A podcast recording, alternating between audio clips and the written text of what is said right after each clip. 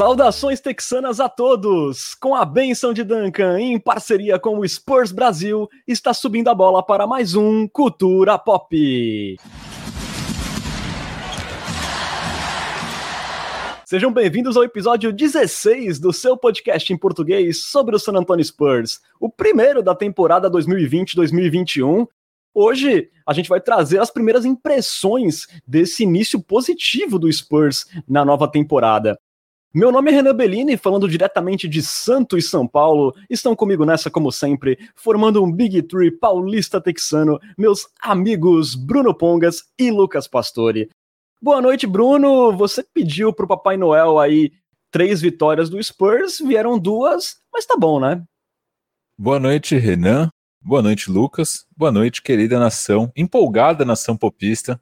É, de fato, pedimos três vitórias para o, o bom velhinho. Ele foi bonzinho, nos agraciou com duas vitórias, então não está de todo mal. Isso aí. Boa noite, Lucas. Bem-vindo a mais um Cultura Pop. E aí, em quantos jogos a gente vai ganhar do Lakers na final do Oeste? Saudações, Renan, saudações, Bruno, e saudações para minha cremosíssima nação popista. Realmente, Papai Noel nunca veio com um saco do tamanho que a gente espera, né? Mas tudo bem. E acho que vai ser um 4 a 1 no máximo, né? Uma varrida de cavalheiros. Boa. Bom, o Spurs, né, começou a temporada vencendo o Memphis Grizzlies na estrada por 131 a 119, numa grande atuação coletiva, é, depois ele encarou seu primeiro back-to-back -back na temporada. Na primeira noite, conseguiu uma grande vitória contra o Toronto Raptors no AT&T Center por 119 a 114, com direito a triple-double do DeJounte Murray, virada no minuto final com direito a bola tripla de DeMar DeRozan.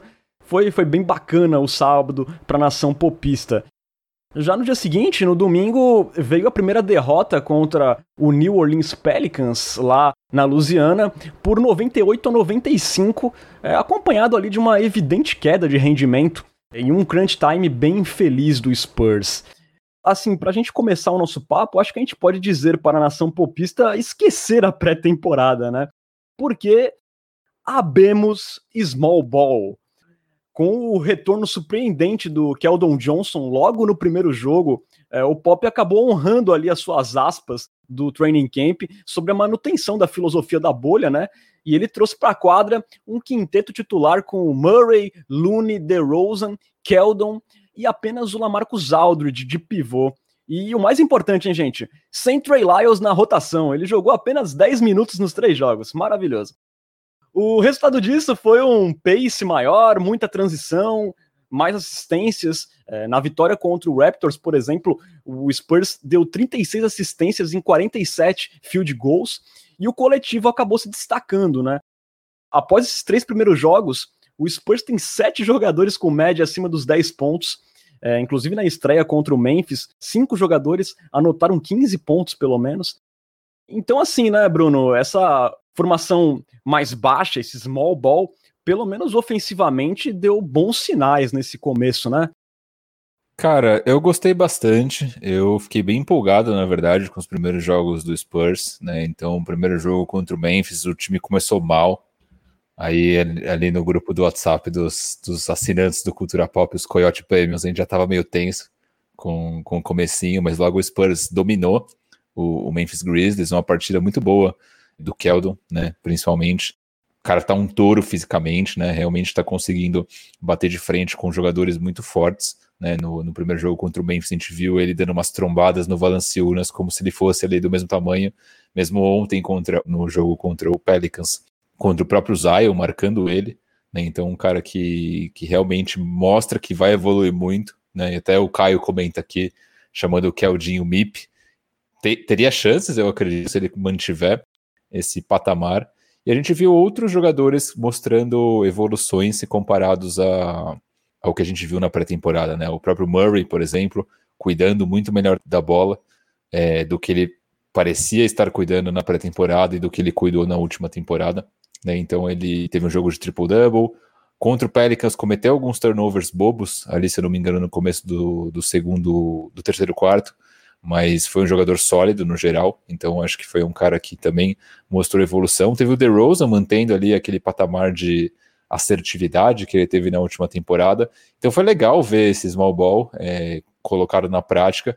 A gente viu alguns problemas desse small ball contra Toronto e contra o Pelicans, né, principalmente ali contra jogadores é, mais fortes, né, tanto o Toronto quanto o Pelicans têm é, times fisicamente imponentes e o Spurs sofreu um pouco com isso, tanto que acabou apelando para a defesa por zona em alguns momentos, né, teve que trazer o, o Purdle para a quadra em alguns momentos também para ajudar é, nessa, nessa parte defensiva.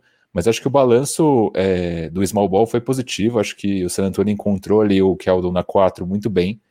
E acho que tem bastante potencial. Estou bastante empolgado com o San Antonio nessa temporada. Esse começo foi muito bom. A, parte defensiva, como o Bruno trouxe, era a grande preocupação né, da formação mais baixa. Né? É, apesar do time ter tomado ali 115 pontos é, em dois jogos, eu diria que ali com os ajustes pontuais, é, o Small Ball até que passou pelo teste de fogo contra o Raptors e contra o Pelicans, que são dois times mais altos, mais físicos, com estrelas no front court, né, como o Siakam e o Zion. É, contra o Raptors é, foi um início bem complicado, como o Bruno falou, aí o Spurs deu uma ajustada, né? O Rudy Gay veio para a quadra também, foi bastante importante nessa parte.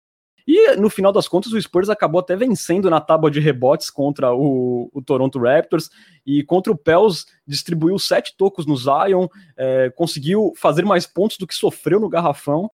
E assim, né, um dos fatores chaves para o funcionamento desse sistema foi a entrada do Keldon Johnson, com certeza. Um Keldon Johnson ali bombadão, né? ali, garoto sustagem, que iniciou todos os jogos na posição 4, né? E veio ele na 4 e não o DeRozan. E, e aí, Lucas, ele foi o líder do time em roubos de bola, 1.7 é por jogo, foi o líder também em rebotes, e ele também conseguiu fazer ótimos trabalhos individuais contra o Siakam, e especialmente contra o Zion, né? Que conseguiu apenas uma cesta em seis tentativas contra o Keldinho, é, quando o Keldinho foi o seu marcador primário. Você acha que o Keldinho, com esse novo shape, é realmente a chave para esse sistema funcionar? E eu também queria perguntar a sua opinião se você gostou desse small ball.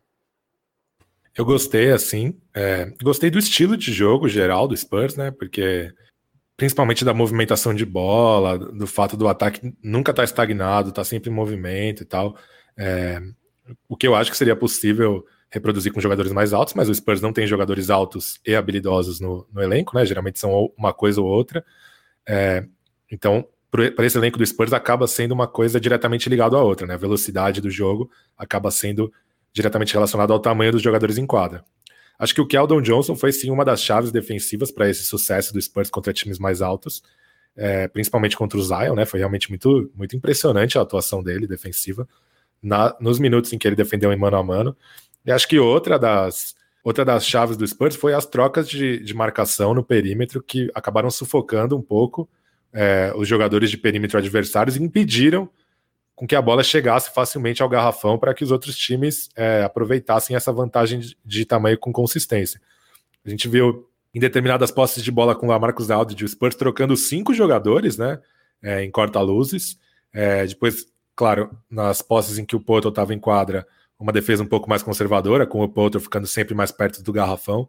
Mas acho que essa defesa sufocante no perímetro, principalmente no, no armador que está com a bola, né? Sempre nunca dando aquele espaço para ele respirar no pick and roll, sempre trocando o marcador, foi fundamental para que os armadores não conseguissem é, encontrar jogadores de garrafão adversários bem posicionados contra o Spurs e fizessem com que esse small ball nesses três primeiros jogos fosse sustentável durante toda a partida falando sobre o Keldon Johnson, ele fechou os três primeiros jogos com média de 14 pontos, 8 rebotes, 2,7 assistências e um toco. É, na tabela ofensiva, o segundo anista também deu bons flashes, é, especialmente usando o corpo né, para absorver contatos e ele finalizar próximo à sexta. Ele conseguiu ali um aproveitamento de 54% na área restrita. Nos chutes de três pontos, é, tem um sinalzinho vermelho, né? Ele converteu apenas três arremessos em 10 tentativas. Mas, como até você já deu uma pincelada, né, Bruno? Foi um início bem animador do Keldon. É, eu acho que a gente não esperava um jogador tão forte e, assim, tão competitivo já logo nesse seu retorno, né? Que ele vinha de uma lesão no dedo do pé. É, eu tinha uma expectativa boa para o Keldon, tendo como base o que ele fez na bolha, né? Que foi realmente um, um basquete bem animador E o que ficou de ponto negativo em relação ao Keldon é justamente essa questão das bolas de três, né? Na bolha ele tinha tido um aproveitamento super bom, é, e até agora, nesse comecinho de temporada, ele ainda não re conseguiu reproduzir esse mesmo aproveitamento. É óbvio que são só três jogos, né? Então é, é muito cedo para falar, pô, o Keldon ainda precisa se desenvolver como um arremessador. Acho que é uma amostragem muito pequena, como foi pequena também a amostragem da bolha, né? Só oito jogos. Então ainda é difícil cravar se o, o Keldon ele é ou não é um bom arremessador. Acho que ele tem potencial é, pelo, pelo arco do arremesso, pela maneira como ele tem o release ali do arremesso, né? O, a maneira como ele solta a bola. É, vejo mais potencial, por exemplo, no, no arremesso do Keldon do que do John Murray, por exemplo. Então acho que, como eu falei, né? É uma amostragem pequena, difícil dizer, mas essa parte decepcionou um pouquinho, se, se tiver que apontar é, algo negativo no jogo dele.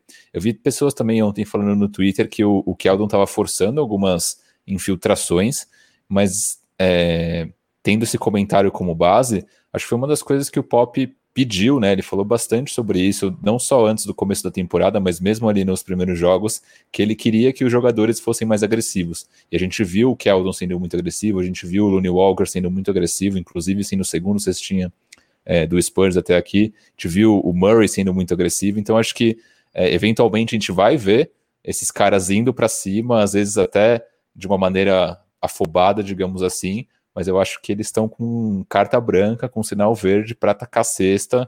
O time é deles agora. É o que Aldon Johnson realmente parece, estatisticamente, pelo menos, ter regredido um pouco nas bolas de três, ainda que a amostragem dele seja pequena, mas o aproveitamento dele é melhor que o do Dejante Murray, do Lamarcus Aldridge e do Rudy Gay. Então talvez seja um problema coletivo do Spurs nesse começo de temporada, né? Não um problema pontual do Keldon Johnson. Realmente a pontaria dos três pontos não está muito calibrada. E o Keldon Johnson, ele teve, é, sobre isso dele ter forçado infiltrações, né? Primeiro que eu acho que é uma parte muito importante do jogo dele, né? É bater para dentro e cavar faltas. Segundo que ele, ele é o quarto jogador do Spurs com mais pontos da temporada e ele tem mais assistências do que turnovers na temporada, diferentemente dos três caras que estão acima dele, né? O DeMar DeRozan, o Lonnie Walker e o Dejante Murray. Então eu, pelo menos, não, não achei que ele estava forçando em nenhum momento. Não, e também é, nesse shape que ele tá, ele tá atropelando até pivô, né? Eu acho que ele tem que realmente ir. Eu acho que é um ponto forte do jogo dele. E eu acho que durante a temporada ele pode desenvolver também esse body control dele no, no ar, né? Para finalizar melhor ainda próxima sexta. E os mais de 50% de aproveitamento na área restrita já dão um bom sinal que essa pode ser uma arma do Spurs na temporada. É sim, sem contar que ele converteu nove dos 11 lances livres, lances livres que cobrou. É, o DeMar DeRozan bateu 22 lances livres, né? E é o outro único jogador do Spurs que bateu dígitos duplos, ou seja, tá dando certo essa batida dele para dentro. E mesmo que seja um pouco forçado, né? É, porque ele, o, o Keldon Johnson ele não é aquele canivete suíço ofensivamente, né? Ele, ele tem as suas limitações. Então, mesmo que seja é, o carro-chefe do jogo ofensivo dele, enquanto estiver funcionando, não tem por que ele não fazer isso, né?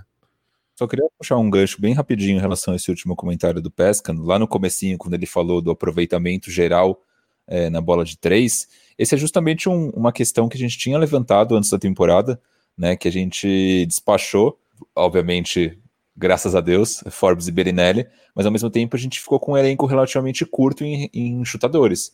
Né? Então a gente até falou, pô, de chutador no time a gente tem o Patrick Mills, que realmente é um cara é, de elite, né? uma pontaria de elite, e a gente tem o Devin Vassell, que é um cara que parece ser um arremessador muito bom, que vai se desenvolver a ser um arremessador muito bom no nível profissional. Né? Mas quando a gente pega outros jogadores, o New Walker, Rudy Gay, é, DeJounte Murray e outros, são caras que conseguem até manter um aproveitamento, falando especificamente de Walker e, e Rudy Gay, e até o próprio Aldridge, mas não são chutadores de elite.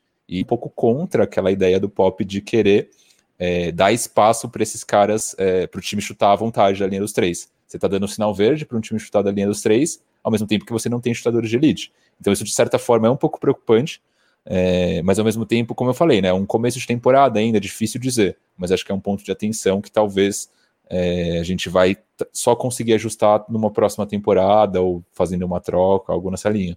Um cara como, por exemplo, o J.J. Redick, que a gente viu ontem no, no Pelicans, embora não, não estivesse numa noite muito inspirada, ou até o Matt Thomas, que contra o Spurs, jogando pelo Toronto, fez algumas cestas, é um, seriam caras que cairiam muito bem no time hoje, né, de chutadores de elite, para justamente aproveitar esse sinal verde do pop. a gente não viu nesses jogos de temporada regular aquele bombardeio desenfreado da pré-temporada, felizmente, né? Foi um negócio mais comedido. É, eu acho que o Bruno tá super certo no raciocínio dele, o Pesca também. A gente tem poucos especialistas de três pontos.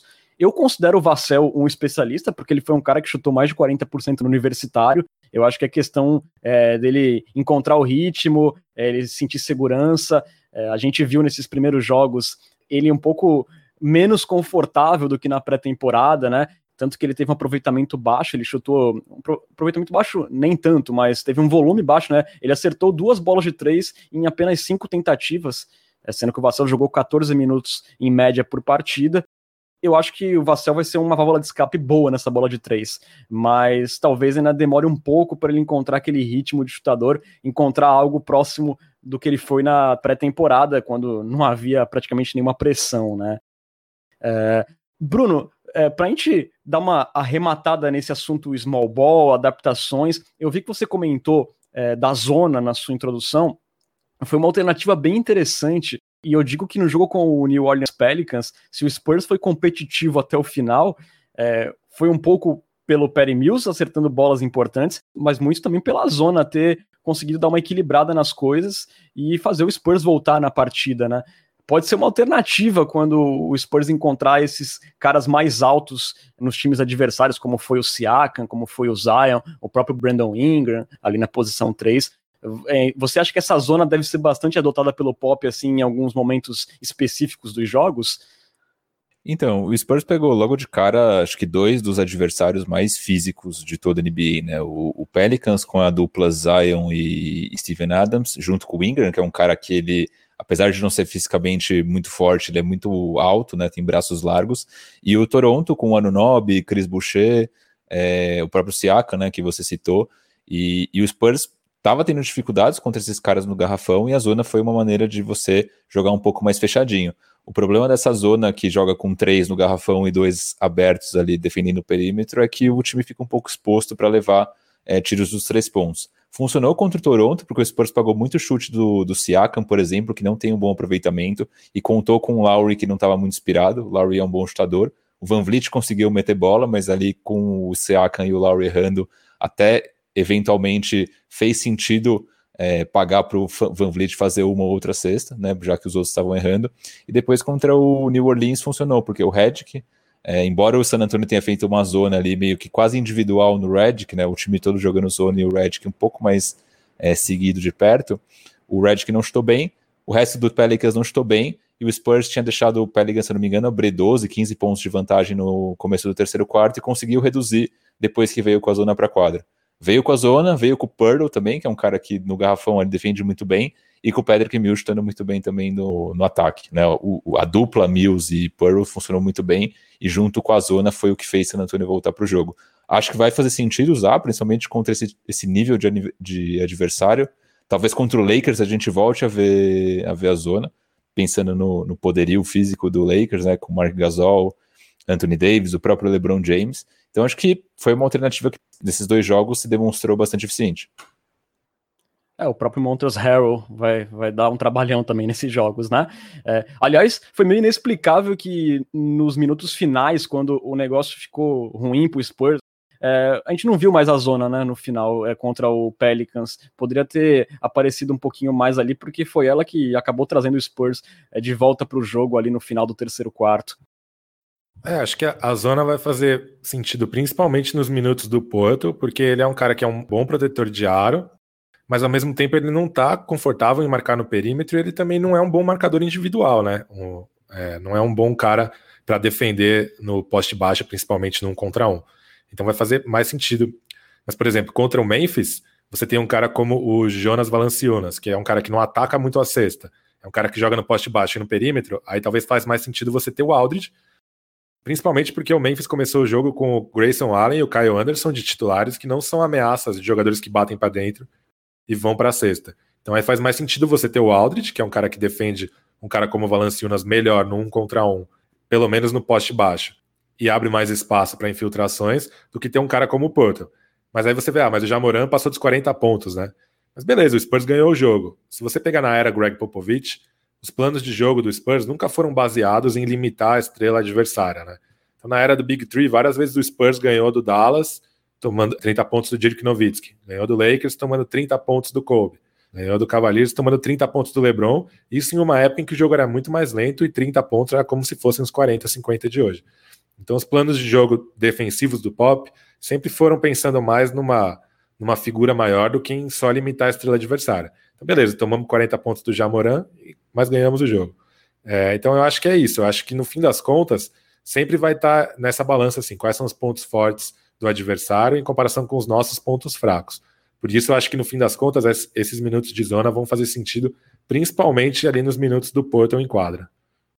É, eu só queria pontuar, né? Eu acho que, em tese, o Lamarcus Aldridge pode entregar isso, mas não foi muito que a gente viu nesses primeiros jogos, né? Porque, é, como marcador primário, o Lamarcus Aldridge ele cedeu 59% de aproveitamento a quem ele marcou, enquanto o Porto cedeu apenas 41%, né? Ali como marcador primário. Então, assim, especialmente nesse no último jogo com o Pelicans, o Lamarcus Aldridge, inclusive, teve uma minutagem mais baixa porque ele não estava conseguindo defender ninguém. Aliás, não estava conseguindo fazer nada em quadro, como o Lamarcus Aldridge no último jogo.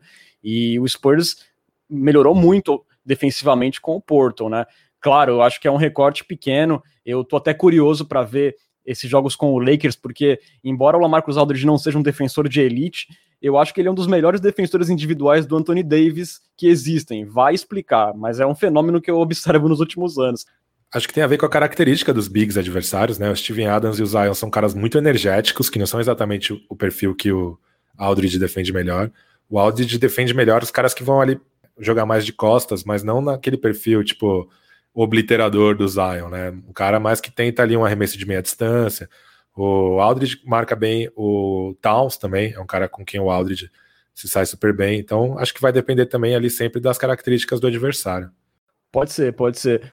É, mas de qualquer forma, ele vai ter que mostrar mais intensidade do que mostrou nesses jogos, porque ele começou bem devagar.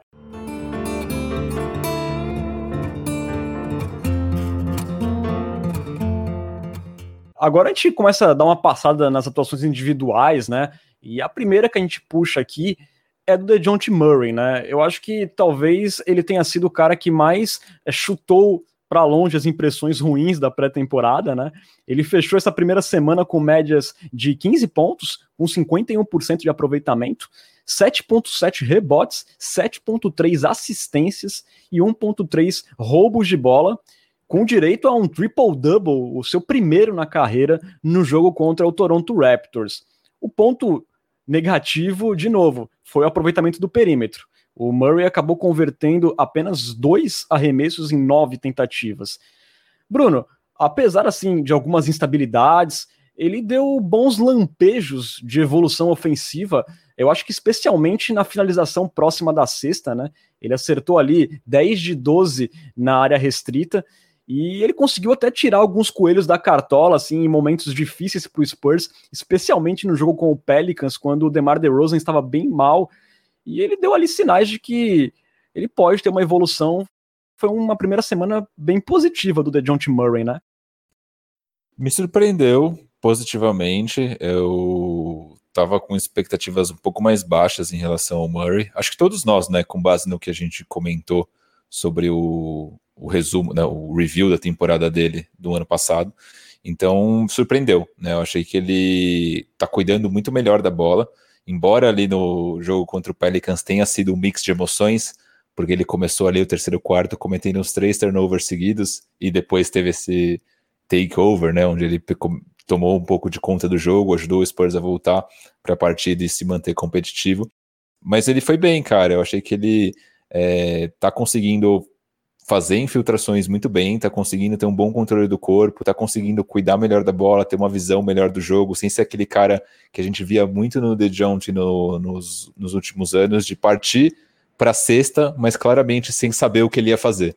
Né? Então ele partia para sexta ali meio que nem vaca louca, sem ter uma jogada em mente, pulava sem ter o que fazer na cabeça e acabava cometendo um turnover tenho percebido ele muito mais cauteloso com a bola na mão. Isso tem feito com que é, as jogadas com ele comandando é, tenham sido melhor aproveitadas. Né? Então isso foi muito bom. Continua o, o, alerta vermelho na bola de três, né? só 20% de aproveitamento. é um ponto no jogo dele que também tinha trazido ali no review da última temporada, que para mim era essencial ele desenvolver para se tornar um, um, jogador mais completo ofensivamente. Não me parece ter desenvolvido, a gente já tinha visto isso na pré-temporada e continua vendo agora durante a temporada. Então acho que a gente vai ter que se conformar no Murray não sendo um arremessador confiável, mas se ele conseguir, é, em contrapartida, melhorar esse, esse controle de corpo, essa parte de infiltração, né? A gente tinha falado também no, no review que o aproveitamento dele em bolas perto da cesta não era muito bom quando ele partia para uma infiltração. Então, se ele conseguir pelo menos fazer um ajuste nessa parte do jogo, acho que ele tem tudo para realmente se tornar um cara muito especial, digamos assim. Eu queria apenas pontuar que aquilo que você falou no episódio passado sobre o Murray, na, no próprio arremesso dele, ele não dá muitos sinais de que vai ser muito bom nesse quesito. É uma coisa que chama muito atenção. É, em arremessos que ele tá livre, o, a bola vai direitinho, vai reta, dá aro. Agora, quando ele tem um pouco de pressão, tem, um, tem uma mão ali mais perto dele, saem às vezes uns pato morto, que é um negócio complicado. Ele não dá muito sinal é, de que vai, vai melhorar tanto nesse aspecto. Talvez ele seja isso mesmo que é hoje. Livre ele consegue guardar, mas com um pouco de contestação é muito difícil ele ter um aproveitamento decente. É, Lucas, o último jogo foi mais acidentado, né? Para o Spurs, teve uma queda de rendimento clara, e isso deu uma derrubada também na relação assistência turnovers do DeJounte Murray. Mas se a gente pegar os primeiros dois jogos do Murray, ele cometeu um total ali de cinco turnovers e distribuiu 19 assistências. É, você observa algum lampejo de regularidade no Murray? Ou você acha que esses altos e baixos realmente devem ser uma tendência? Como é que você observa esse início do Murray? Antes de eu responder, eu queria que você desenvolvesse um pouco o conceito de pato morto, que não ficou muito claro. Ah, isso daí, é, quem acompanha a NFL deve estar acostumado com o termo. Se eu não me engano, quem inventou foi o Paulo Antunes. Quando o quarterback vai lançar a bola e ela sai com uma mecânica meio estranha, ela fica flutuando, fala assim, ah, ele soltou um pato morto, né? E aí eu meio que adaptei pro basquete para uns arremessos meio tortos, assim, sem muito destino. Não, entendi, agora tá claríssimo. Bom, sobre o Murray, é, essa palavra que você usou, Renan, é, para mim, ela define bem o começo de temporada do Murray. É, se, eu, se, eu, fosse definir o começo de temporada do Murray com uma palavra, não seria evolução, seria consistência. Claro que não deixa de ser uma evolução, mas assim, é, seria consistência porque é o seguinte: a gente não viu o Dejante Murray trazendo alguma coisa nova para o jogo dele, como Derek White parece fazer ano a ano, sempre melhorar alguma coisa. O que a gente viu foi o Dejante Murray fazendo bem o que ele sempre tenta fazer, não sei se vocês concordam com essa leitura. Eu acho assim que, sim, ele tentava fazer, mas o fato dele conseguir fazer algo que ele não tinha quase nenhum sucesso, que era finalizar próximo da sexta, eu considero uma evolução no caso dele. Não, sim, mas digo, não é uma faceta nova do jogo dele, né? Antes ele tentava muito e errava muito, agora ele tá parece apresentar uma evolução. Ainda assim, ele bateu só três lances livres na temporada, né? É, para um cara do atleticismo dele, do tamanho dele, que fica tanto com a bola na mão quanto ele, é muito pouco, né? O Keldon Johnson, em comparação, bateu 11, enfrentando adversários em tese muito mais fortes. E o número de turnovers, como você falou, foram 5 nos dois primeiros jogos, mas esse número já saltou para 11, né? O DeMar DeRozan chegou a 5 agora no terceiro jogo, então é muita coisa. Ainda tem uns erros de leitura, né? Aquela desgraçada última posse de bola contra o Pelicans, muita coisa deu errada. Entre elas, o Dejante Murray correndo e levando um defensor extra em direção ao DeMar DeRozan, né? Então, assim, honestamente, a leitura de jogo ainda me preocupa um pouco mais do que os, os arremessos de três. É, ele acertou dois de nove nessa temporada. Se ele tivesse acertado três de nove, estaria super honesto.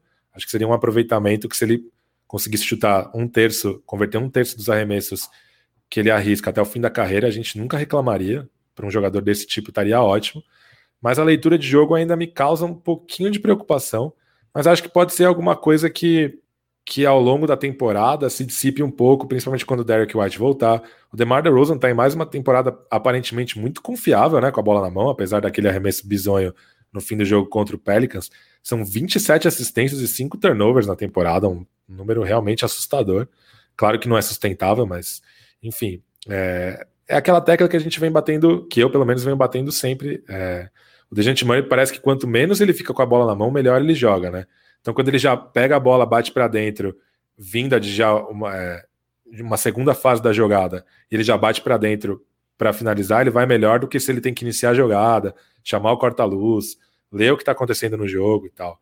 Então, acho que isso é, é, é importante para que ele encontre essa consistência que, como você falou, ele tem dado lampejo de que ele pode encontrar nessa temporada.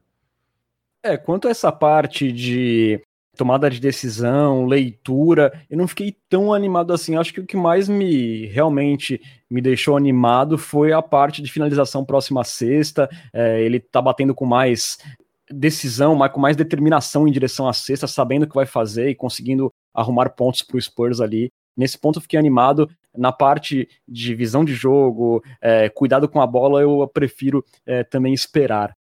Mas acho que, se me permite aqui o seu ranhetinha da vez, Acho que nesse ponto especificamente vale a gente apontar para a amostragem pequena, que foram os pivôs que o Dejante Murray enfrentou, né? É, contra o Memphis Grizzlies, o Jonas Valanciunas não é um protetor de aro é, muito móvel, muito atlético. É, contra, o, contra o Raptors, ok, tem o Baines, que é um cara que vai bem nisso, mas o Baines não fica muitos minutos em quadra, né? Vários minutos o Siakam na posição 5, vários minutos o Siakam e o Boucher, que são dois caras mais alas pivôs, né? E agora nesse último jogo, sim, teve o Steven Adams, é, mas coincidentemente ou não, foi o pior jogo do Dejante Murray. Então, acho que nesse caso especificamente da finalização perto do aro, acho que vale a gente colocar sempre aquele asterisco de que ainda é uma amostragem bem pequena.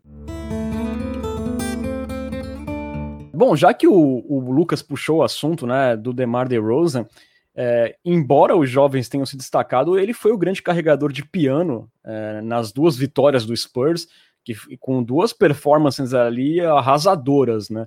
No primeiro jogo contra o Memphis, ele flertou ali com um triple-double, né? Anotando 28 pontos, 9 rebotes e 9 assistências. E já contra o Toronto Raptors, ele somou 27 pontos, 5 rebotes, 8 assistências e 3 bolas de 3 convertidas em 4 tentativas. É... Na derrota para o Pelicans, né, ele teve o seu pior jogo disparado, mas ele chutou mais quatro bolas de três, ele errou as quatro, mas ele tentou. É, Bruno, você acha que a gente vai ver um DeRozan sem refugar da linha de três, é, apostando mais no seu chute quando a situação se apresentar? E eu queria te perguntar se agrada você essa postura nova do DeRozan, pelo menos pelo que parece, né? Parece que sim, né? Que ele vai chutar mais. Acho que, como a gente vinha falando, né? O Pop parece que deu sinal verde para o time inteiro é, chutar de três quando tiver oportunidade, estiver livre. Então, acredito que isso vale para o DeRozan. E o DeRozan até deu declarações, acho que nessa semana ainda, ou no final da semana passada, é, falando que ele sempre teve a bola de três, embora isso seja discutível, mas ele falando que sempre teve, e que o arremesso de três é uma questão de confiança é, e tudo mais. É, eu acho que sim, eu acho que ele tem a bola de três, porque diferente do caso do Murray e até do Keldon, que a gente ainda vê uma mecânica meio estranha, assim, é, não tão. com a bola não indo tão direitinho na cesta. A mecânica do DeRozan, os arremessos dele sempre dão aro, sempre ficam ali a ponto de entrar, os que não entram. Eu acho que ele tem a bola. Eu, não acho que seja um buraco no jogo dele. Talvez acho que seja o caso de mandar mais pera mesmo, sabe? Sim. E é um cara que já chuta é, por exemplo, o mid-range do DeRozan é um dos mais longe do garrafão de toda a NBA. Então, é um cara que ele tem uma certa distância no arremesso dele, e eu acho que é mesmo essa questão de replicar esse arremesso para além dos três, e o arremesso é uma questão, é realmente algo que é, ele vem com a confiança. Às vezes você tem, mas você está ali numa, numa, numa fase ruim ou não está acostumado a arremessar e, e realmente a bola não cai. Então, eu gostei dessa versão do DeRozan chutador, eu acho que ajuda muito o San Antonio a espaçar a quadra, e eu acho que dá a ele um valor muito maior do que o que ele tem hoje, né? Porque o, o DeRozan que a gente tá vendo agora, é, tirando a bola de três, ele é o mesmo DeRozan da bolha, né? Ele é o cara que... e da, da última temporada como um toda. Ele é o cara que ele pode até estar tá num dia ruim, mas chega no final do, do jogo, ele vai chamar a responsabilidade, ele vai colocar a bola debaixo do braço, ele vai atacar a cesta e ele vai arrancar alguns pontos, nem que seja na marra.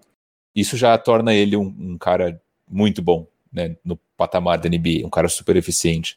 Somando a isso a bola de três, que era algo que ele não apresentou é, desde que chegou a San Antonio, mesmo em Toronto ele teve acho que uma ou duas temporadas acima de 30% de, de aproveitamento, acima de 30, abaixo de 35, se eu não me engano, mas se ele conseguir adicionar essa bola de três nesse combo todo de Rosen, acho que torna ele um jogador muito especial. E aí a gente começa a pensar, não, beleza, acho que vale um esforço do San Antonio quando acabar a temporada para oferecer uma renovação. Aí eu já esqueceria todo aquele papo de, pô, vamos trocar o DeRozan, talvez não faça sentido, para um papo de, tá, como a gente vai fazer para oferecer o melhor contrato possível é, para o DeRozan sem que isso é, atrapalhe a gente na hora de conseguir novos free agents. Então foi legal ver isso no DeRozan. É, isso que você falou também, para mim, me deixa muito tranquilo, né? Saber que, mesmo que ele tenha chutado quatro e errado, me deixa feliz de saber que ele tá chutando, tá tentando. Então, gostei de ver. Acho que foi um de todos os jogadores um dos que mais me empolgou nesse, nessa mostragem pequena de começo de temporada. Ele chutou quatro no último jogo, errou as quatro, mas ele continuou chutando, como o Bruno falou, né? Porém, não foram situações que ele driblou e arremessou contestado. Eu acho que ele vai aproveitar oportunidades, né? Ele não vai é, arriscar, começar a forçar a bola de três. Mas vindo do DeRozan já é uma grande coisa, né? É, sem dúvidas. Vi um tweet muito legal do Bruno Passos, né, o escritor americano-brasileiro do Pounding the Rock, falando que o Jeff Van Gundy, num podcast, chamou a, o ataque do Spurs de ponto 5, né, point 5. E aí tem um vídeo do Ettore Messina, num, num daqueles camps da FIBA, ensinando o que é o ataque ponto 5 do Spurs. Que é o seguinte, ele se chama ponto 5 porque o jogador que recebe a bola tem meio segundo para decidir o que fazer com ela. Infiltrar, passar ou arremessar que é justamente o que a gente vê o Spurs fazendo, né? Muita movimentação, a bola nunca tá parada. E eu concordo muito com o Bruno quando ele diz que bola de três é muito confiança. E o DeMar DeRozan parece ser um jogador muito suscetível à confiança, porque ele é um cara que tem fases, né? Tanto dentro do jogo quanto em jogos consecutivos. Ele é um cara que quando tá numa boa fase, ele é muito mais confiável. E às vezes ele entra em umas fases ruins e tal. E esse modelo de jogo faz com que essa decisão ela seja um pouco mais instintiva. E ele é um cara que tem ótimos instintos. E aí, quando ele recebe a bola, ele não fica naquele lance, ele não tem aquele tempo de ficar super pensando no negócio, pensar, putz, será que eu vou arremessar? Será que eu não vou? Meu arremesso não é bom e tal. Sendo instintivo, eu acho que ele consegue arremessar com mais naturalidade do que se a bola tivesse sempre com ele, se ele tivesse que tomar decisões um pouco mais racionais, um pouco mais cerebrais. Aí talvez essa barreira da confiança pegasse um pouco mais. Lá atrás, quando a gente gravou o episódio do The Rosa, né, que foi um dos nossos primeiros, eu falei que ele foi importante na bolha porque ele sempre levou o Spurs para casa com atuações dominantes no quarto período e que claro que a parte legal da bolha foi ver os jovens em quadra, mas talvez se o DeRozan não tivesse levado a gente para casa em tantos jogos, talvez a nossa impressão não tivesse sido tão boa, né? E acho que nesse começo de temporada é a mesma coisa, assim, né? Muito legal ver o Lonnie Walker, o Keldon Johnson, o Dejante Murray jogando do jeito que eles estão jogando, FIBA Mills, o Rudy Gay mais magro, né? É, acompanhando o ritmo do time. Mas acho que se o DeMar DeRozan não tivesse sido esse jogador que ele foi nesses três jogos, talvez a nossa impressão coletiva não tivesse sido tão boa, né? Porque a gente, queira ou não, a gente é muito influenciado pro resultado. E, inclusive, Pesca, eu ia comentar justamente é, sobre isso. No pior jogo do DeRozan, que ele acertou apenas três chutes em 12 tentativas, que foi na derrota para o Pelicans, o Spurs perdeu. E isso não é uma coincidência. A gente sentiu falta é, dele, especialmente no crunch time, que é o momento que ele tem aparecido bem para o Spurs, e as bolas dele acabaram não caindo, é, a gente dependeu de outros jogadores também, e então assim, DeRozan bem, Spurs bem, mas eu também acredito que, como você falou, o sistema também tem favorecido ele, né? Então, assim, claro que o desempenho individual dele tem um grande é, papel nessas vitórias do Spurs, mas o novo sistema também parece deixar ele bem confortável para ele ser a sua melhor versão. E uma última coisa sobre o DeRozan que eu acho assim muito legal desse começo dele, é, embora nesse último jogo ele tenha tido um aproveitamento bem ruim nos arremessos e tenha contribuído pouco com cestas, ele fez mais um jogo ali de 10 assistências, quer dizer, ele está sempre encontrando formas de contribuir com o time de alguma forma. Então eu volto naquilo que o Bruno falou no comentário dele, isso deixa a gente numa expectativa boa, de repente, dele continuar e ser o alicerce, porque foi o que ele conseguiu ser na bolha, o alicerce para essa molecada, a sustentação para essa molecada, e ele conseguiu ser nesses três jogos. É um jogador assim que parece ter uma cabeça boa, ele parece que tá confortável ali em San Antônio. Então, claro, isso é um papo mais lá para frente, para off-season, é, para trade deadline, de repente, mas eu gostei bastante do que eu vi do DeRozan como mentor da garotada nesse início de temporada do Spurs. Outro que parece que escondeu o jogo na pré-temporada foi o Looney Walker, né? É, ele iniciou como titular e teve médias de 15 pontos e 4 rebotes nas três partidas do Spurs, com aproveitamento de 48,5% nos arremessos de quadra e de 47% nos tiros de três pontos. É, Lucas, é óbvio que o recorte é pequeno, mas acho que a gente viu a versão agressiva do Lune que não apareceu na pré-temporada e nem mesmo na bolha, podemos dizer assim, né? Foi ali talvez a melhor versão do Lune que a gente pode esperar, especialmente num time que mais aberto vai vai permitir que haja mais espaços livres ali embaixo da cesta. Então, foi um começo de temporada bacana do Lune, né? Realmente muito legal. Aquela enterrada, acho que foi a virada, né? Porque ele ameaçou ter uns, uns jogos meio, meio apagados, assim que nem na bolha, né? Mas aquela enterrada, pelo amor de Deus, levantei da cadeira e saí pulando. Mas enfim, isso não interessa. O que interessa é que é impressionante como o jogo do Lonnie Walker ele é muito impressionante quando ele tá agressivo e muito irrelevante quando ele tá apagado, né? É, não tem, parece que não tem um meio termo, né? A gente vê aqui o EFG dele, é, que é uma métrica que corrige o aproveitamento de arremesso dos arremessos de acordo com a dificuldade. É, na verdade, o segundo melhor do Spurs na temporada, só perde para o do Perry Mills. Na verdade, perde também para o do Trey Lyles, mas o Trey Lyles só tentou dois arremessos e acertou um, então óbvio que o dele é alto. Mas mesmo assim, se você pegar a métrica de arremessos por minuto, o Lonnie Walker ainda arremessa menos que quatro jogadores, né? O Lamarcus Aldridge, o Rudy Gay, o DeJounte Murray e o DeMar DeRozan. É, eu acho que um jogador com essa eficiência com esse talento tinha que ter um número maior, pelo menos que o do Gay e o do Murray, teria que estar arremessando mais. É, mas eu acho que assim, eu acho que esse número ele não é exatamente uma média, né? O Lonnie Walker ele parece estar numa, numa curva ascendente, assim, né? É, então, como você falou, na pré-temporada meio apagado, no primeiro tempo do primeiro jogo meio apagado, e aí de repente aquilo que a gente está acostumado do Lonnie Walker, né? Uma, uma faísca acende, ele explode e aí começa a, uma curva ascendente. Então a gente espera que essa tendência possa continuar. É, eu ainda tenho para mim de que se ele começasse o jogo no banco, jogasse mais com os reservas, é, esses números de arremesso aumentariam e talvez até a eficiência aumentaria por ele enfrentar jogadores reservas na maioria do jogo. Mas assim, é tudo que a gente esperava do Lone, mais agressividade é, um aproveitamento muito bom nas bolas de três pontos, o que é muito importante, ainda mais para um jogador que arremessou no volume com que ele arremessou, né? Arremessou 19 bolas de três até agora, o jogador dos Spurs que mais arremessou, converteu nove delas, é, aproveitamento de 47,4%. Então, assim, é exatamente isso que a gente quer do Lonnie Walker. Bruno, o Lucas já puxou a pergunta que eu ia fazer para você para o Lune ter mais volume e ser esse jogador agressivo que a gente quer, com mais toques na bola, a segunda unidade parece o melhor lugar para ele realmente nessa rotação quando o Derek White voltar, né? Eu tava pensando sobre isso hoje, né? Sobre onde o Derek White vai se encaixar quando ele voltar. E para mim faria bastante sentido as duas coisas, né? Tanto o Lune vindo na segunda unidade com um pouco mais de liberdade para é, ser um desses comandantes junto ali com o Perry Mills, mas ao mesmo tempo eu vejo que o White faria muito sentido também para ele ser o playmaker dessa segunda unidade. Mas vamos deixar para falar do, do Derek White um pouco mais, mais adiante no podcast.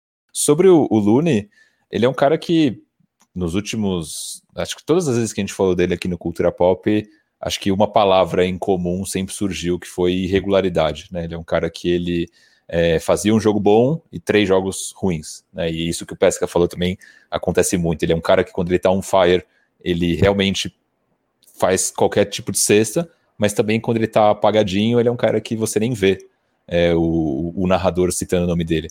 E nesses três primeiros jogos, eu acho que ele teve três atuações é, regulares, o que é bom. Mas, de novo, a gente volta naquele papo de que é uma amostragem pequena. Né? Então, na... às vezes eu me sinto numa, numa mesa redonda de domingo que o, sei lá, Fernando Diniz perdeu um jogo, puta, Fernando Diniz é uma bosta, não dá mais, tem que cair. Aí Fernando Diniz ganhou um jogo, puta, melhor técnico do Brasil. E eu sinto que o mesmo acontece com a gente, eventualmente, né? Que a gente, pré-temporada, o Lune fez um jogo bom, mas depois fez um jogo super apagado contra o Houston e já fica aquele ar de puta, o Lune ou vai ser o J.R. Smith ou vai ser o Cole Bryant. Eu só queria dizer que fiquei um pouco chateado que você falou muito palavrão nesse comentário e o Cultura Pop é um podcast para a família brasileira. Né? Desculpe, né? queridos ouvintes do Cultura Pop, me exaltei. Mas, mas. A única certeza que a gente sempre tem que a gente nunca muda de opinião é quanto a Trey Lyles e Brin Forbes. Exatamente. Mas é isso. Então, Lune foram três jogos bons. É uma amostragem pequena, então ainda fico meio reticente. Acho que é, é cedo para dizer, putz, o Lune realmente atingiu um patamar onde ele consegue ser regular e manter um aproveitamento sólido, como o Perry Mills, por exemplo. O Perry Mills, você sabe que ele vai entrar, ele vai meter duas, três bolas de três, vai fazer seus 12, 15 pontos e vai ser sucesso. O Lune a gente não consegue ter essa certeza. A gente, quando ele entra em quadra, a gente, quando começa um jogo, a gente pensa, putz, hoje o Lune pode fazer 25, como ele pode fazer 2. Né? Então, é, essa questão de, da regularidade ainda está um pouco mal resolvida em relação ao, ao Lune, mas o começo de temporada, de fato, foi muito promissor e eu fiquei empolgado, confesso. É, teremos essa temporada para tirar muitas dúvidas sobre consistência dessa garotada do Spurs e o Lune certamente será um deles que terá minutos como nunca teve ainda na carreira e eu tenho ótimas expectativas com nosso Lune Skywalker. Falando agora da ala velha guarda do nosso elenco, a gente precisa mencionar o nosso FIBA Perry Mills, que parece ter saído da jaula. É, ele atuou em média 24 minutos nos três jogos e somou ali 14,7 pontos de média, com bizarros 61,5% de aproveitamento nos arremessos, convertendo nove bolas triplas em 14 tentativas. Inclusive, se o Spurs teve alguma chance de vencer o New Orleans Pelicans, foi por conta das bolinhas de três do Perry Mills. Nove anos depois, Lucas, e o Perry Mills continua sendo útil para o Spurs, é, sempre com muito valor vindo do banco, né? É, realmente o Perry Mills ativou nessa temporada a versão Mills Grau. Tá realmente impressionante, assim, pontuando com muita facilidade, arremessando sem hesitação é, arremessando por cima de marcadores, né? Que não era uma coisa que a gente via muito até, pelo menos nas últimas temporadas. Ele geralmente esperava aquela bola que ele ficava livre ou saindo do, do corta-luz, mas agora ele tá arremessando na cara de geral e dane-se. E tá muito legal de ver, né? Porque o Perry Mills ele é um, uma bandeira da franquia, né? Se você pensar que é um cara selecionado na segunda rodada, né? A história dele no Spurs, é, antes de vir pro Spurs, ele tava naquele ostracismo ali, né? Desempregado no meio da temporada e tal. E a volta por cima que ele deu em San Antonio é muito legal. Então eu realmente fico muito feliz, fico com o coração quentinho de ver ele jogando assim. Espero que seja sustentável pelo menos até o fim da temporada. Pois é, né? Lembrando que mesmo o início dele em San Antonio foi como o cara da toalha, né? O cara que sacudia a toalha lá em 2013. Ele estava meio gordinho, mas na temporada seguinte ele veio mais fininho. Em 2014 foi uma peça importantíssima, inclusive nas finais contra o Miami Heat e passou esse tempo todo e o Mills ainda é um cara importante vindo do banco. Bruno, é, você quer falar do, do Perry Mills, que teve um plus-minus de mais 12 nesses três jogos do Spurs? Declarar o meu amor a Perry Mills. Eu amo um homem e o nome dele é Fiba Perry. É isso. Boa. É, também dando uma passadinha nas performances do Rudy Gay, ele teve 13,3 pontos de média, ali com field goal de 43%, e apenas 23% dos três pontos, né? Foi uma performance um pouquinho abaixo, talvez, do Rudy Gay ali na parte ofensiva, mas apesar dessas instabilidades, né? Ele teve um papel importante na defesa ali também, equilibrando o tamanho. É, e tem uma estatística interessante que eu achei aqui. Nas três partidas é, do Spurs, ele teve um defensive rating de 84,7, que representou uma melhora bem gritante comparado ao 108.1 da temporada passada. Lembrando que o defensive rating ele contabiliza o número de pontos que um jogador permite por 100 posses de bola ali dentro da partida. É, então, uma melhora bastante bacana do Rudy Gay na defesa que deve ser utilizado com frequência, Bruno, contra esses adversários que tenham cara de garrafão muito, muito altos e que sejam matchups é, muito complicados ali pro Keldon Johnson, por exemplo, né? Sim, mas para, antes para, disso, para, parou, parou, parou. Exatamente. É isso, é isso, é isso aí.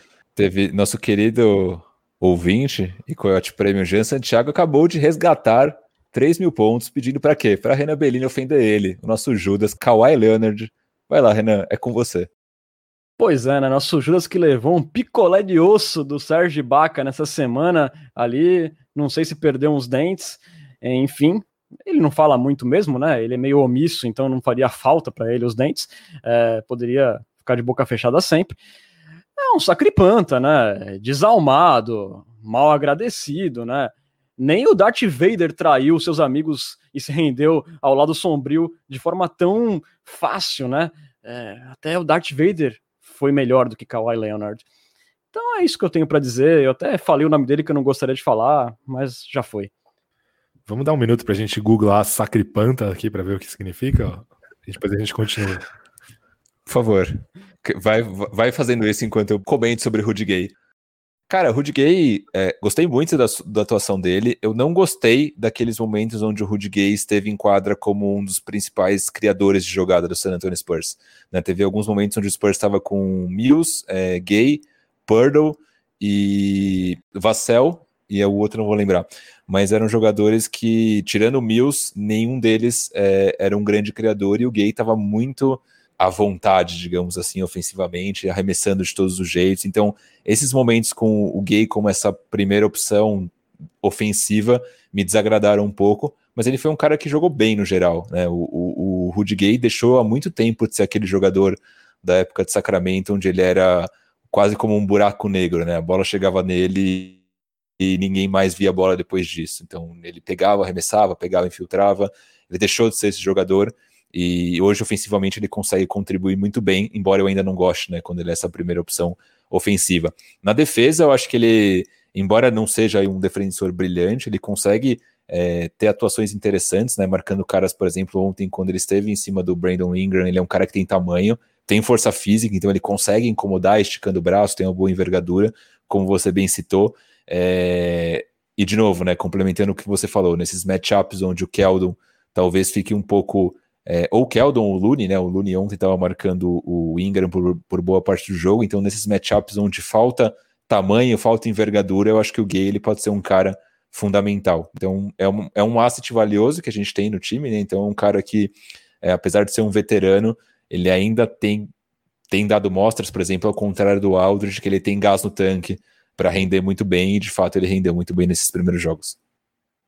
É, só não é interessante quando ele liga aquele modo Bellinelli chutando desenfreadamente, aí realmente mais atrapalha do que ajuda, mas não foi tanto o caso nesses três jogos, um balanço positivo do Rudy Gay.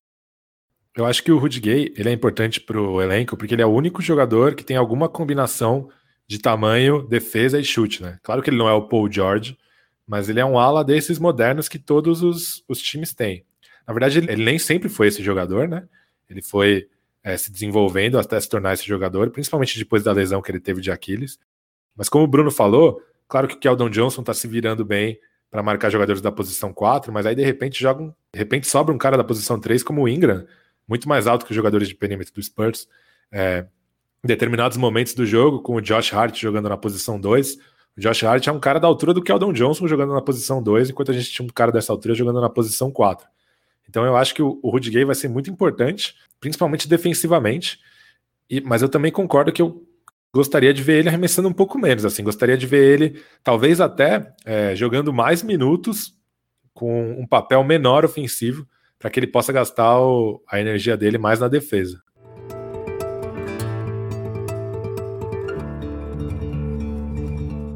Vamos falar um pouco de Lamarcus Aldridge, né?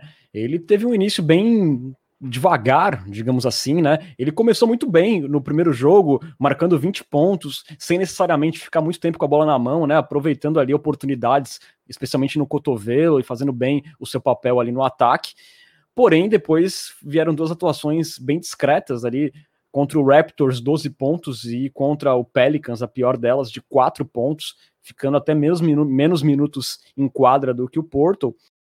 Foi um início, assim, bem ruim é, defensivamente, né, Bruno? É, especialmente pela intensidade, como a gente falou.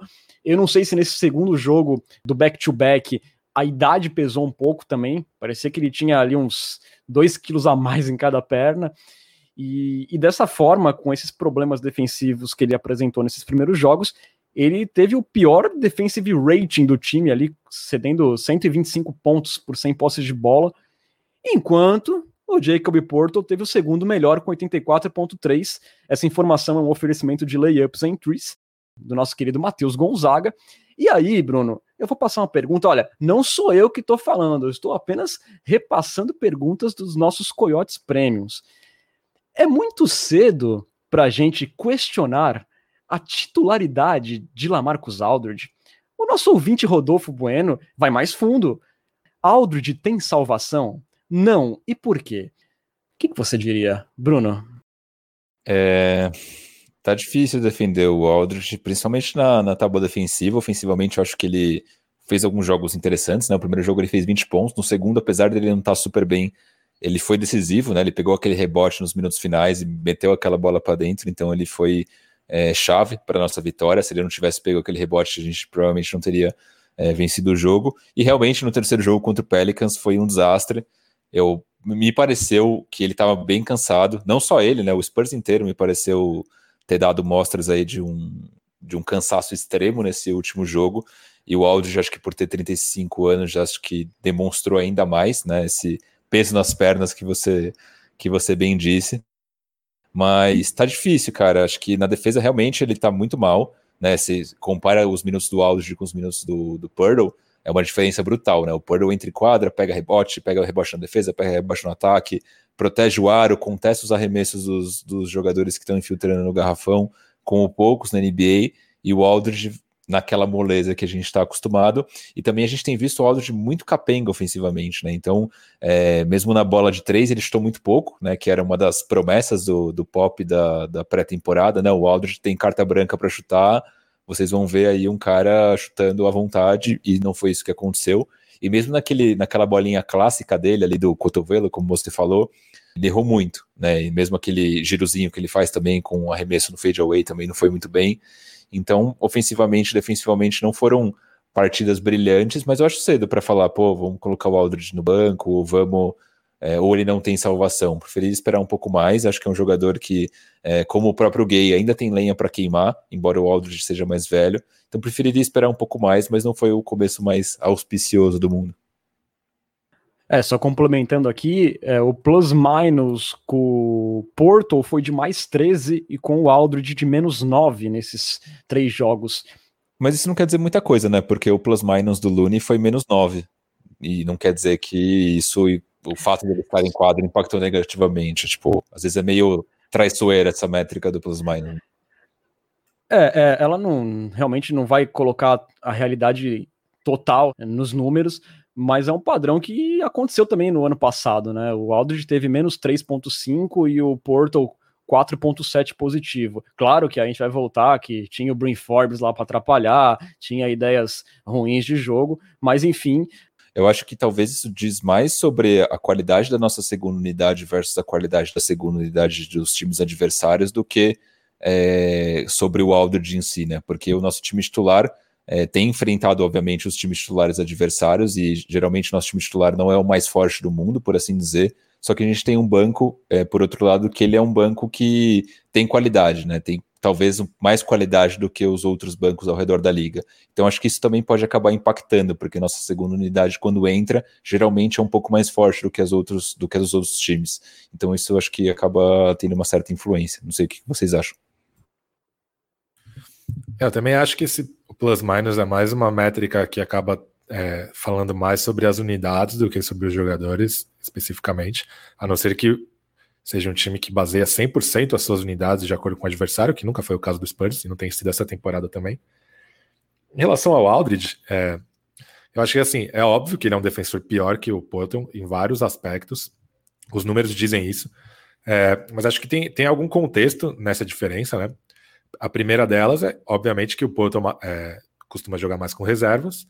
Segundo, que o Porto sabe que ele joga minutos limitados, então ele acaba sendo bem menos conservador com faltas, né? Ele vai com tudo na contestação do aro, joga de maneira bem mais física.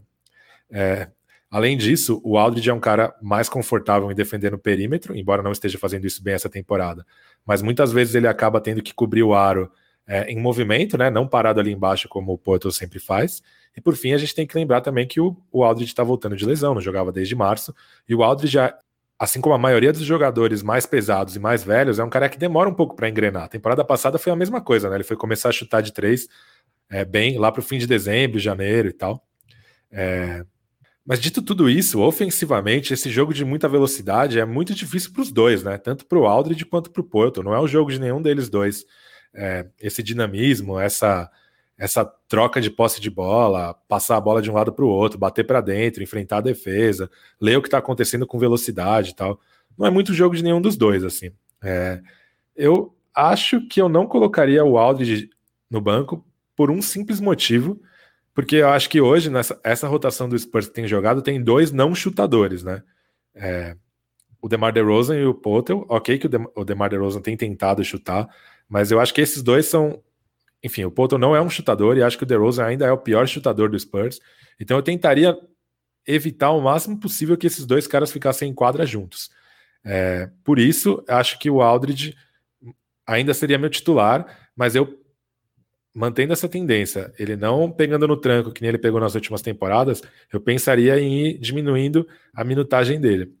Agora, é, já trazendo aqui um tópico, essa dificuldade do Aldridge e do Potter de entrarem nesse sistema mais rápido, ofensivo, a necessidade que o Spurs tem em bolas de três é, fazem com que a gente ache que o, o projeto Samanit, por enquanto, seja só um projeto mesmo, né?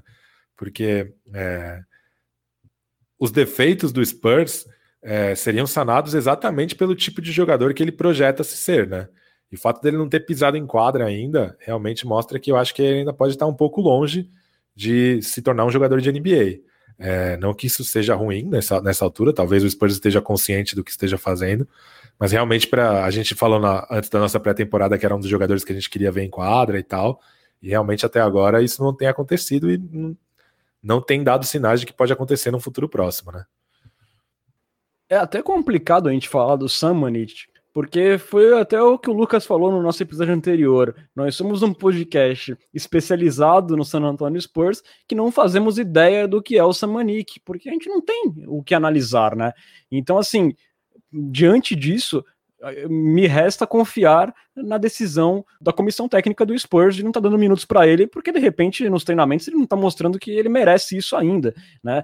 E, e, eu acho que esse ano, com essa nova formação, tal com menos spots é, ali no, entre aspas, garrafão, é mais difícil colocar o Samanik nessa rotação do que de repente poderia ser em outro momento. Então, assim, não, dá pra gente saber. Se o Samanik de repente puder entregar o que a gente espera, o que a gente visualiza, o que a gente sonha que ele pode entregar, nossa, seria uma ótima. Mas por enquanto, né, Bruno? A gente não, não tem muito o que falar do Samanit. É, então, a gente falou bastante dele na, no review, né, que gostaria de ver Samanit, mas de fato não tá rolando. Eu vi alguns jogos dele em Austin, me pareceu promissor, mas é um nível muito baixo, né, se comparado com a NBA, então não dá para tirar isso com uma amostragem tão real assim. E eu também sou muito de acreditar nisso, né, se ele não tá pisando em quadra, ainda mais nesse momento que o Pop parece estar com a cabeça um pouco mais aberta para experimentação, para arriscar e tudo mais, eu acho que é porque ele realmente não tem mostrado que está pronto para esse desafio. E então acho que vai, se o Lyles está ganhando minutos e o Samanit não, alguma coisa tem, né? Então nesse ângulo tem caroço, eu acredito. Então acho que não vai ser a temporada do Samanit, a, a não ser que alguém machuque. É, sei lá, vamos supor que o Lyles machuca e aí a gente ganha uns minutinhos ali que ele pode entrar e jogar, sei lá, 5, 10 minutos no jogo e mostrar uma certa eficiência, como foi, por exemplo, com o Danny Green que era, sei lá, terceiro, quarto reserva, todo mundo machucou, ele ganhou uma chance e virou o jogador que virou, né? Que todo mundo já sabe. Então isso pode acontecer, pode, sei lá, machucar o Aldridge e isso forçar o Pop a dar uns minutos para o Samanit. Mas realmente, se isso não não acontecer nada trágico nesse sentido, parece que o Samanit não vai pisar em quadra mais um ano e deve ter algum motivo para isso que a gente desconhece, infelizmente. E também não se fala muito disso na mídia dos Estados Unidos, né? Geralmente é, o pessoal de fora acaba comentando sobre os jogadores, qual que é o estado deles, como eles estão se desenvolvendo. Somente é um cara que você não, não lê muita coisa sobre. Isso também é um pouco curioso, eu acho. Com certeza. Realmente tem muito pouca informação sobre ele, né? Olha, eu só queria voltar rapidinho lá no assunto Lamarcus e Portal. É, o Porto, ano passado, ele teve 18 jogos como, como titular, né? Pra gente colocar ele naquela situação que o Aldridge normalmente estava. E nesses 18 jogos, ele teve ali um plus-minus de 4,2, né? Quer dizer, mesmo entre os titulares, é, nessa estatística, o Porto mostrou que ele acabou até sendo mais é, significativo para o Spurs em quadra. Embora ano passado o Marcos Aldridge tenha conseguido boas médias de pontos tal, mas o Porto vem conseguindo equilibrar é, pelo fator defensivo essa disputa com o Lamarcus Aldridge, na minha opinião, né? Já é um ponto de interrogação em quem é mais útil hoje no quinteto titular. Assim, deixando claro, eu eu acho que é muito cedo para a gente ver isso. Eu acho que o Aldridge precisa de mais tempo para retomar o ritmo, ver realmente se ele vai conseguir aquela produção que ele tinha no ataque nessa, nesse novo modelo do Spurs. É, eu acho que o Aldridge é muito interessante no ataque porque ele atrai muita atenção. A gente viu nos jogos contra o, o Raptors, principalmente, é, dobras rolando em cima do Lamarcus e abrindo espaços para o Looney Walker, para o Keldon Johnson infiltrar, para o próprio DeJounte Murray. Então acho que a gente tem que esperar um pouco. Acho que é muito precipitado ainda. Mas a gente vai ficando de olho nesse rendimento dos dois. É, eu acho que já é uma questão para a gente ficar ali, pelo menos, de sobreaviso, em stand-by. É, mas vale lembrar que os titulares na bolha no ano passado não eram os mesmos que jogaram com o Aldridge antes da bolha, né? É, e também isso até vale essa observação, porque na minha opinião o Porto jogou consideravelmente pior na bolha do que ele tem jogado nesse começo de temporada. Ô Lucas, mas o recorte que eu puxei não foi só os oito jogos da bolha, foram 18 jogos que o Porto atuou. Eu peguei todos os jogos que ele fez como titular no Spurs, que muito por conta, normalmente, pelo Aldridge estar ausente, né? Não, sim, mas com grande influência dos jogos da bolha, que são praticamente metade disso, né?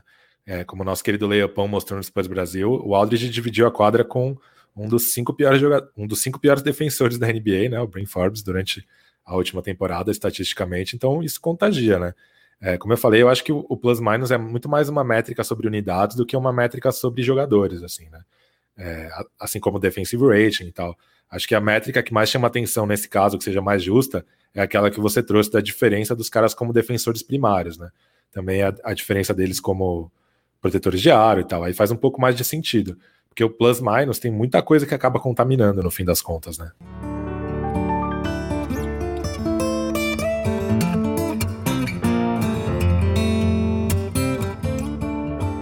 Vamos agora falar da sequência do Spurs nessa temporada regular, né?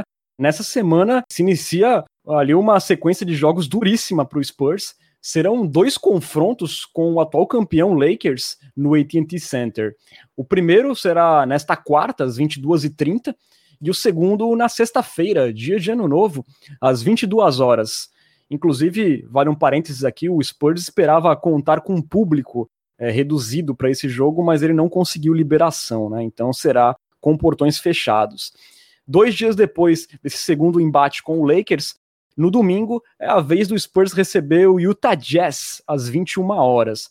E já na outra semana, aí sim o Spurs cai na estrada em direção a Los Angeles, onde enfrentará Clippers e novamente o Los Angeles Lakers.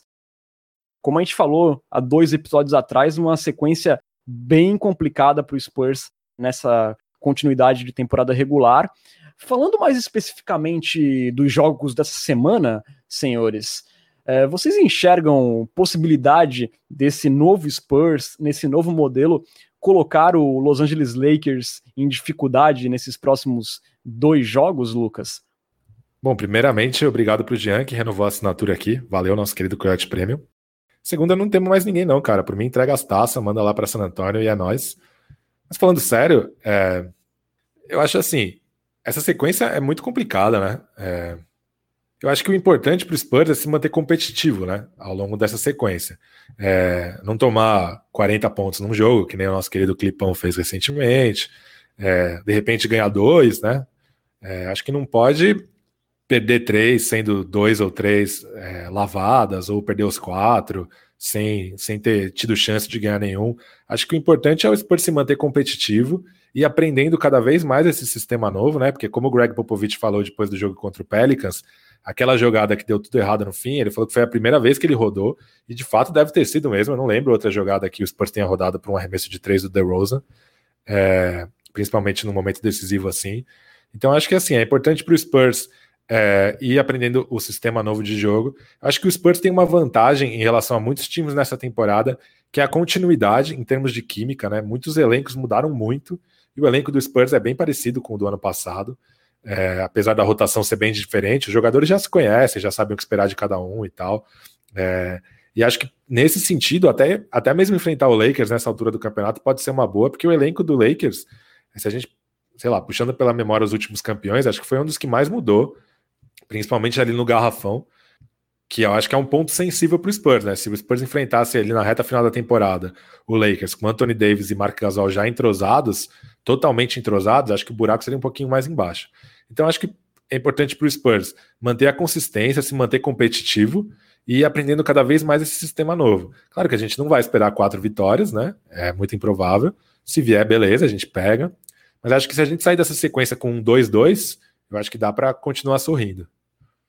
No caso, Lucas, você está falando dos três jogos com o Lakers e com o Utah Jazz, né? Você não contou o confronto com o Clippers, É, não contei né? o Clippers, esqueci do Clippers, mas segue a mesma coisa. Eu acho que se a gente roubar dois desses cinco jogos, jogando bem, se mantendo competitivo, como foi contra o Pelicans, assim, né? Um jogo que o Spurs teve momentos ruins, teve momentos bons, mas o que importa é que o Spurs foi competitivo. Se o Spurs conseguir isso, manter um nível parecido contra esses adversários, que eu acho que estão um degrau acima, né? Principalmente os de Los Angeles, para mim eu acho que tá de bom tamanho. E depois de domingo que o Clippers tomou uma tundra do Mavericks, ainda sem Porzingis, hein? Que esse Mavericks sem Porzingis também não, não mostrou ser nada demais, mesmo assim aplicou uma tundra lá no Los Angeles Clippers, até dá para acreditar e antes de eu perguntar a opinião do Bruno, vale lembrar que se a gente pegar o recorte da bolha e esses três primeiros jogos, o Spurs enfrentou alguns adversários de peso nesse meio do caminho, né? O próprio Jazz, o Houston Rockets, o Philadelphia 76ers e agora nessa nova temporada o Toronto Raptors. O Spurs conseguiu ser competitivo em todos esses jogos, né, Bruno? Então dá uma certa esperança de que não virá é, surras como aconteceram na temporada passada. Fato. É, só lembrando que essa derrota aí do, do Clippers pro Mavericks, apesar de ser absurda, né, foi absurda, mas o Kawhi também não jogou, né, nosso Judas esteve desdentado depois da cotovelada do, do Ibaka. É, sobre San Antonio, é, é meio que chovendo molhado, né, falar que os times de Los Angeles são mais fortes, são, e são muito mais fortes do que a gente, então é, não vai me surpreender se a gente perder, mas vai me deixar um pouco chateado, digamos assim, se forem três blowouts, né? Então, aquele jogo, com o Pesca bem disse, a popular lavada. Eu acho que o Spurs pode ser competitivo, tem alguma chance de do Lakers poupar algum jogador, né? Sei lá, vai que decide poupar um, um LeBron em algum dos jogos. Eu acho que aí é, abre, acho que ainda o Lakers é mais forte, mas abre espaço para San Antonio ser ainda mais competitivo. Não me surpreenderia se a gente roubasse um desses jogos, seja do Lakers ou do próprio Clippers. E eu acho que a gente tem uma chance boa contra o Utah. Né? O Utah fez dois jogos até aqui. É, ganhou do Portland por 20 pontos, mas depois perdeu para o Minnesota Timberwolves, que é um time mais ou menos ali é, do mesmo patamar que a gente, talvez um pouco pior. Então é um time que ele é vencível, digamos assim. Né? Tem um garrafão forte com o Rudy Gobert, que é tipo gigantesco, um protetor de aro absurdo. Isso pode dificultar um pouco o trabalho do Spurs, principalmente com esse small ball, e até colocar à prova aquilo que a gente estava falando agora há pouco sobre o DeJounte Murray, que talvez não tenha enfrentado ainda um grande protetor de aro, isso fez com que o aproveitamento dele é, tenha sido muito bom, é, perto da sexta, né, contra o Adams, coincidentemente com o Pesca tinha puxado, foi o pior jogo, vamos ver contra o Gobert, que é talvez o protetor de aro de elite principal da NBA. Então, assim, são cinco jogos muito difíceis, se o Spurs sair com 2-3 essa sequência, dá para dizer que sai um gosto bom na boca, um resultado positivo. Mas aproveitando, fala aí, um gosto do que então, Bruno? Cite um gosto bom aí que você gostaria de sentir ao, ao fim desses é, Eu acho que gosto é muito peculiar, então eu vou deixar para imaginação de cada um dos ouvintes do Cultura Pop. Ok. Ele está misterioso. Então, senhores, vamos aos palpites. Eu vou de 2-3. 2-3 também. Cara, eu vou de. Eu vou de 3-2. Vamos vencer o Lakers, uma vez o Lakers, vamos vencer o Clippers e vamos vencer o Jazz. Confia no pai. Eu sou o único que estou indo positivo, lembrem-se disso na semana que vem. uh, uma última pergunta sobre essa parte da agenda.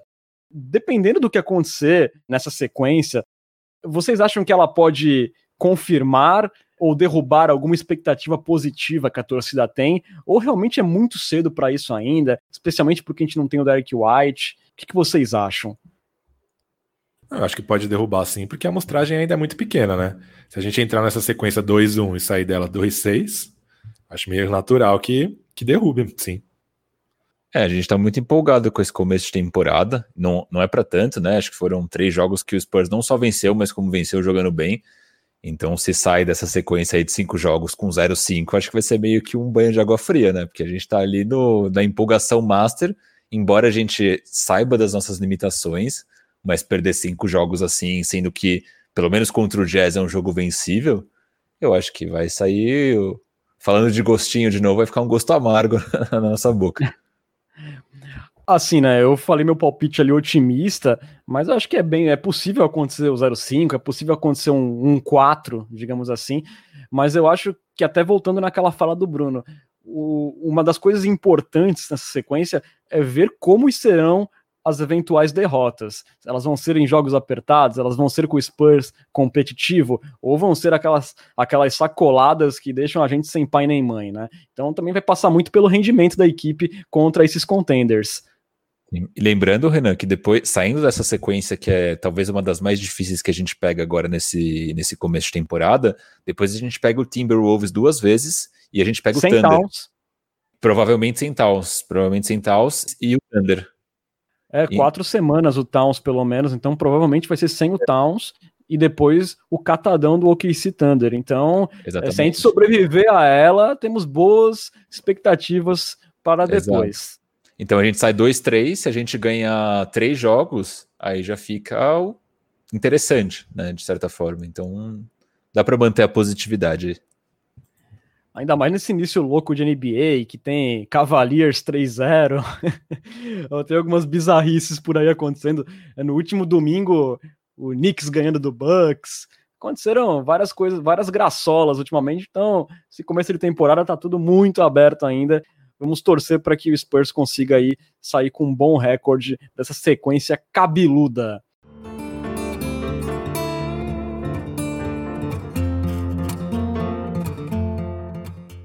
E vamos caminhando para nossa reta final do podcast e a partir desse início de temporada sempre teremos o famigerado Minuto Forbes.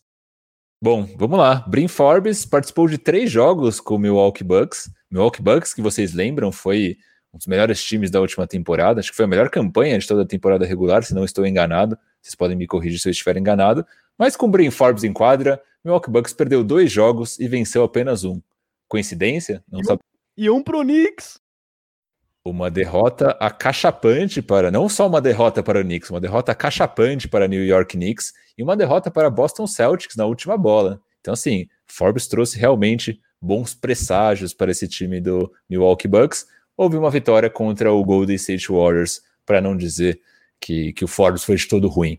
Falando de médias, é, Brin Forbes trouxe números muito bons para, para Milwaukee, bons ventos de fato, quatro pontos de média com 28,6% de aproveitamento, aproveitamento que a gente vê muito bom, 0,3 rebote de média e mais 2,7 de plus-minus. Olha só, não dá para dizer também que foi de todo mal. Quando Forbes esteve em quadra, de fato fica aí um, um retrato positivo, né? um impacto positivo. Tudo isso em 15 minutos por noite, 14,8 para ser mais exato. Esse foi o Minuto Forbes de hoje. Caminhando agora mais ainda para o final do nosso podcast, temos sempre a nossa queridíssima Coyote Talk. Coyote Talk. Hoje a gente começa com uma pergunta do Vitor Aburrachid. E aí, meus queridos poppers, beleza? Bom, queria fazer uma pergunta para vocês. É, com a volta do White, quando ela acontecer, né? A gente espera que seja logo. Quem vocês tirariam do time titular para colocar ele? Se, se, é que vocês fariam isso, né? Se é que vocês não preferem o White no time reserva, comandando o time reserva. É, o Murray, o, Walker ou o Keldon, né? Acho que vai ser um desses três. O único que eu não tiraria é o Keldon mesmo, assim. Eu, um, um, dos outros dois eu não veria problema, mas eu acho que vai acabar sendo o Walker. E vocês? Quem vocês tirariam para colocar o nosso menino renovado Derek White? O relatório oficial médico do Spurs diz que ele está fora pelo menos até dia 7 de janeiro. É, eu vou responder quem eu acho que vai sair. Eu acho que as escolhas mais naturais são o Vassell e o Trey Lyles, que são os caras que têm jogado menos. É, eu gostaria que o Derek White fosse titular no lugar do Lonnie Walker. Eu acho que isso desencadearia várias coisas que eu gostaria de ver acontecendo, como por exemplo, o Dejante Murray tendo menos responsabilidade na criação, o Lonnie Walker jogando como, mais como figura central no ataque e, consequentemente, diminuindo a quantidade de arremessos do Rudy Gay. Então, acho que pode ser um efeito em cascata que pode beneficiar as duas unidades. Bom, eu gostaria que ele fosse titular no lugar do Lonnie Walker, eu acho que é melhor para todo mundo. Deu muito certo a, a dupla eh, de John T. Murray e Derek White na bolha. O White conseguiu elevar suas médias, é, é uma cabeça mais pensante, com mais visão de quadra na primeira unidade. Eu acho que pode funcionar muito bem. E para o Looney é excelente, porque na segunda unidade ele vai ter mais toques na bola, né? Pensando em rotação, eu acho que é o Trey Lyles que roda, né? Porque o Spurs nesses primeiros jogos é, praticamente não utilizou o Trey Lyles, ele entrou muito pouco. Então eu acho que é, é bem possível a gente é, manter o Vassell na segunda unidade, com o Gay indo para a posição 4 e o Looney assumindo a posição número 2 entre os reservas. Então, para mim, White titular no lugar de Looney. Eu acho que pode sobrar para alguns minutos do Vassell, né? Ele jogou aí 15 minutos de média, poderia sobrar alguns minutos dele é, ficando para o White. É, e também todo mundo jogou aí, basicamente a gente pega Looney Walker, DeJounte Murray, os dois jogaram mais do que 30 minutos, né? Então pode ser que ambos tenham ali uma minutagem um pouco reduzida. O próprio Perry Mills e o Keldon Johnson, o Perry jogou 24 e o Keldon mais de 30 também. Então pode ser que esses caras reduzam um pouquinho para caber o, o, o White na rotação. É, para mim seria legal ver ele como titular, eu acho que faz sentido tudo que vocês falaram. Também veria como com bastante sentido é, o White ter um papel muito parecido com o que o Ginobili tinha é, nos seus anos nos seus anos áureos de San Antonio. Bom, tô, basicamente todos os anos dele em San Antonio, né, vindo do banco, é, com uma função de protagonismo ali na segunda unidade, como playmaker principal, enfim. É, também não vejo com maus olhos essa, essa segunda opção. Mas White é um cara que realmente vai voltar, né, com certeza, e tem que caber nesse, nesse time, porque ele é um cara muito bom. É, seguindo aqui com a Coyote Talk, teve o comentário, puxar comentários do Twitter, primeiramente, comentário do Matheus Gonzaga, o Layups and Trees, para quem não segue, sigam Layups Trees no Twitter. Ele fala assim: aguardo palavras doces para Jacob Purdle e ao Zion Stopper, Keldon Johnson. Acho que nós falamos bastante, né? Eu fui o maior defensor do Jacob Porto nesse podcast. Exatamente. Tem palavras doces, Pesca? Palavras doces, na verdade? É, de cabeça eu pensei em leite ninho e doce de leite. Boa, eu pensei em leite condensado. É, um comentário do Tony Alves falando ali sobre a derrota para o New Orleans Pelicans. Ele comenta assim: não foi uma grande derrota, mas o Spurs deixou escapar a vitória. Meio confusa essa primeira frase. Pelicans errou muito e o Spurs não aproveitou, forçou bolas de três e Keldon tá forçando infiltrar demais. DeRozan estava cansa tava muito cansado e marcado. Pop poderia ter tirado ele no fim. Para um back-to-back, foi um jogo bom. É, é, acho que essa questão do Keldon é um pouco do que a gente tinha comentado no, antes no episódio, né? Ele tá com sinal verde, assim como todos os outros do time, para é, infiltrar. Acho que não é muito uma questão dele especificamente, mas uma orientação do chefe. Não, eu só concordo com ele na parte de perder oportunidades. Era um jogo ganhável, estava ali é, na nossa possibilidade, e eu acredito que foi um aproveitamento muito ruim nos arremessos, principalmente no primeiro tempo, e aquele desastre que foi ali o início de terceiro quarto também. É, e o Spurs, na atual situação que se encontra, é, não pode é, deixar passar esses jogos ganháveis, né? Então é, machucou um pouquinho, mas se tratando de back-to-back, -back, eu acho que não há muito o que lamentar. Fado, concordo. Teve um comentário do Ash Mamba, uma mistura aí meio de Pokémon com Kobe Bryant, o arroba underline Okosha, mete ali uma seleção da Nigéria no meio do caminho. É, ele comenta assim: é, tô achando esse time meio peladeiro no ataque, não tem jogada nenhuma. A ideia é só atacar o closeout e ir para cesta ou passar para o perímetro. Esse comentário que ele fez, eu lembro, foi na hora do jogo ontem contra o Pelicans, quando eu estava ali no Twitter do Culturão e comentei que o, o San Antonio estava lembrando aquele Spurs de 2014 com muita movimentação de bola, jogadores cortando para cesta o tempo todo. É, é uma visão essa, né, de ser meio peladeiro, mas eu vi muito mais semelhanças em alguns momentos ao time de 2014 do que simplesmente uma pelada sem propósito. É, queria mandar um abraço aqui para o Vinícius, o arroba ViníciusKZK, que ele estava pedindo, perguntando ontem se a gente tinha um link, porque ele estava no hospital com o pai dele e não estava conseguindo acompanhar. A gente deseja melhoras aqui é, para o pai do Vinícius, que fique bom logo, e ele conseguiu, no final das contas, um link, uma pena que veio uma derrota, né? É, depois teve o Mário Kogo, é, o arroba Mário Kogo, comentando que a gente estava falando né, sobre o Keldon marcar o Zion, se ele conseguisse marcar o Zion seria é, muito massa, e ele comentou que aí a gente vai ter que parar de chamá-lo no diminutivo. Será que ficaria bem Keldão ao invés de Keldinho? O que, que vocês acham? Ah, vamos de Keldaço logo. Keldaço. Eu gosto do Keldinho. Keldinho já pegou já, mas faz sentido a, a ideia dele. Sim. Mas eu gosto de Caldinho também, então vou manterei Caldinho. É, teve, teve o João Victor, é, para o arroba 10 João Victor, parabenizando a gente pelo trabalho, mandou, abre aspas, ótimo trabalho, fecha aspas. E teve o Pintoresco, voltando, arroba Pintoresco underline, falando que o Mills é brabo demais, futura camisa aposentada, jogo excelente. Depois ele falou também que o DeRozan chamou o jogo e os mais novos estão indo muito bem também. Vocês acham que o Mills tem chance de ter camisa aposentada? Eu acho que sim. Se o Bruce Bowen teve, eu não vejo por que o Mills é, não estar na conversa.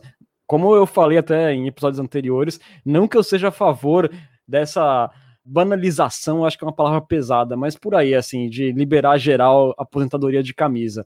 Mas se for seguir critério, né, o Mills tem chance sim. É, eu também acho, e acho que talvez o Spurs devesse pendurar uma toalha em vez de uma camisa com o número do Mills. Faz sentido.